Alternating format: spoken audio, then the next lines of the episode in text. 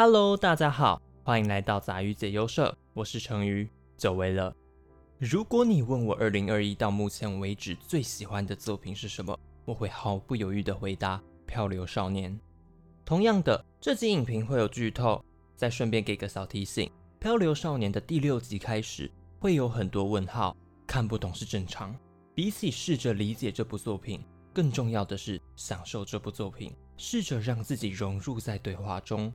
那么话不多说，我们开始吧。《漂流少年》（Sunny Boy） 由 Madhouse 制作，官方口号 “SF 青春群像剧”。原作、导演、编剧都是由夏目正吾执导，整部作品都是文戏，打戏部分零。如果你有听过成语我八月分享的片单，那你大概也看完了。我当初看完的第一集后，就告诉自己一定要等到十二集都连载完后，再一次把它看完。果不其然，《漂流少年》成为我今年最喜欢的作品。《漂流少年》利用的手法和技巧计程车雷同，透过青少年的角度去解读这个世界观的所有事。自我，在这个异次元的世界中，所有人都有着自己独有的能力。有些人对自己的能力得心应手，少部分则还在摸索。这也很写实的映照出现实世界的我们。比起能力越大，责任越大。漂流少年想讲述的更像是青少年对于自己能力的探索，以及正确使用能力。异次元的世界中有着规范，而且是公平的，不过却也存在着一些漏洞。因此，能力的不当使用，再加上想回现实生活的烦躁感，人与人之间也产生了猜忌怀疑，更衍生出了暴力事件。第五集中，西曾经对着长良说：“人并非生来就有价值。”所以，我们必须在往后的人生中找到人生的意义。赋予的东西若一开始就决定了价值，而且还伴随着意义，不就像随波逐流一样，感觉很差。整部作品不断围绕在自我，自我概念包含了自我定位、自我评价、自我期许以及自我认同。能力的不同造就了对自我定位的不同，目标是否达成产生了对自我评价的鉴别。心态的好坏影响着自我期许，而每一次的生活体验成就了一个人对自我的认同。漂流的过程就是让这群青少年认识自我，而对自我产生迷惘的人则会如同庄成思一样，最后意识到结果并非自己所求，因感到空虚而选择自信。接着，我想谈谈自己对某几话的看法。先说。《漂流少年》这部作品最棒的地方就是在于它很开放，每个人解读的方式也不同，所以接下来的部分都是成于我自己的想法，也很欢迎大家分享自己的想法哦。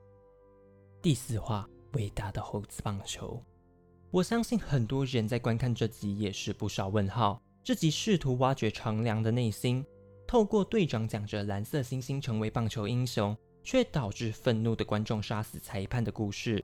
让我们也了解到队长被才能、升学等多余的事蒙蔽玩棒球的快乐。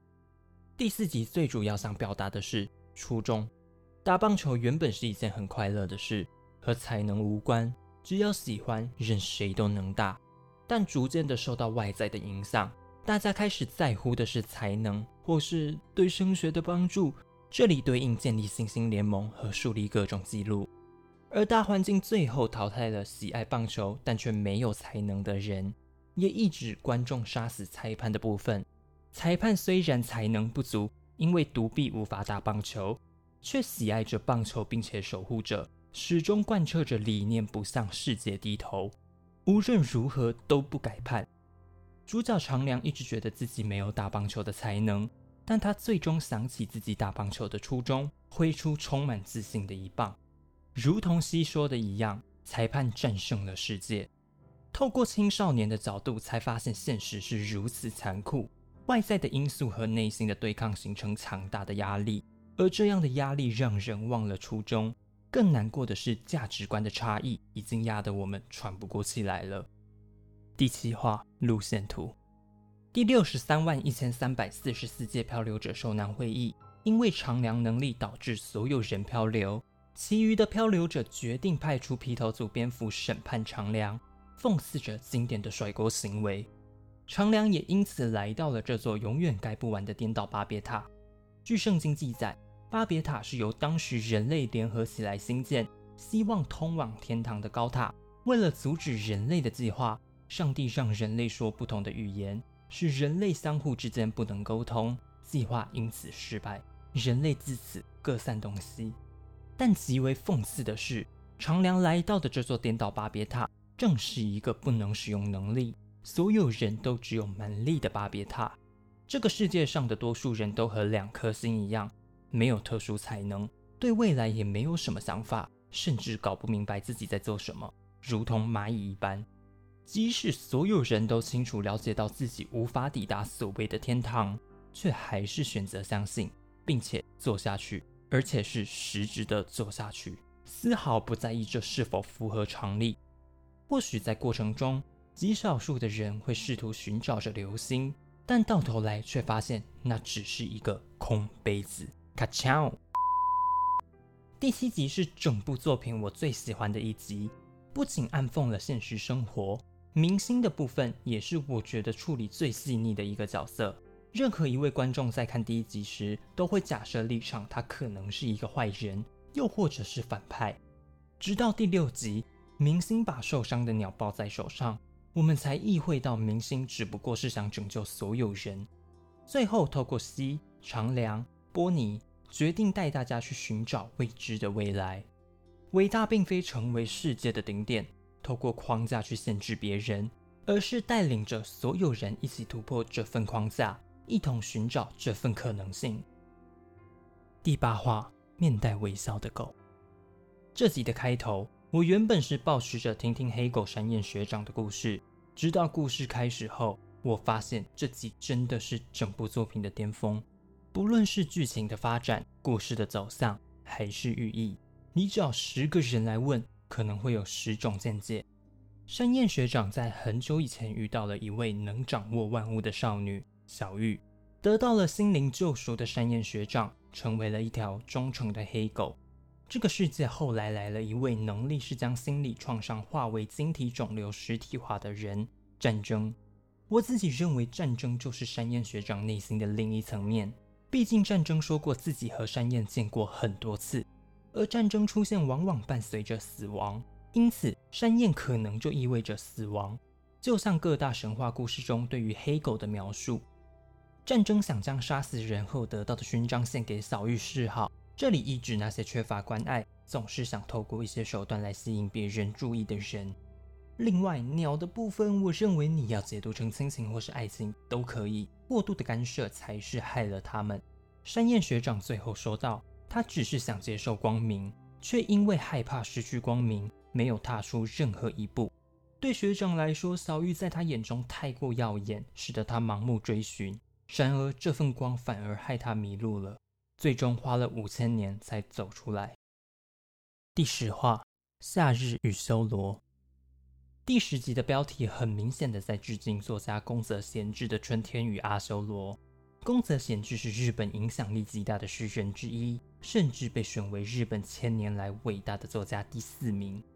第十集对我来说挺惊讶的，我原本以为这话会着重在古者的能力读心上，透过他的能力带我们窥探所有人的内心，但实际上却是点到为止，因为这位少女的眼中只有朝风。经过了那么多集，也是时候该让观众认识朝风了。我和多数的人一样。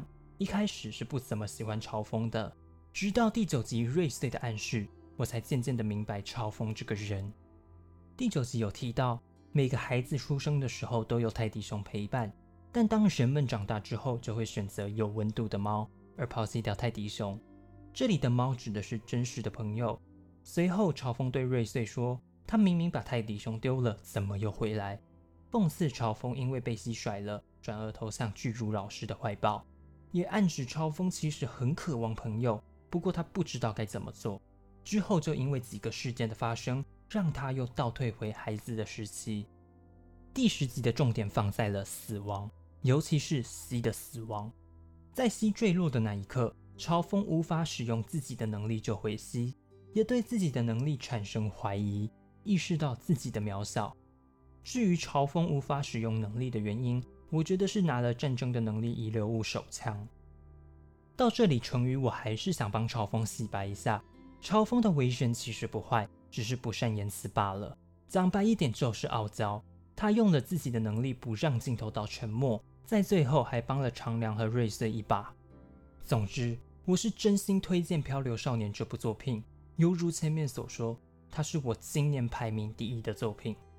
我知道有不少人讨厌结局朝风和戏在一起，但我认为这点就是我很敬佩的地方。因为这就是现实。总结这场漂流给予的特殊意义就是连接，人与人之间的连接。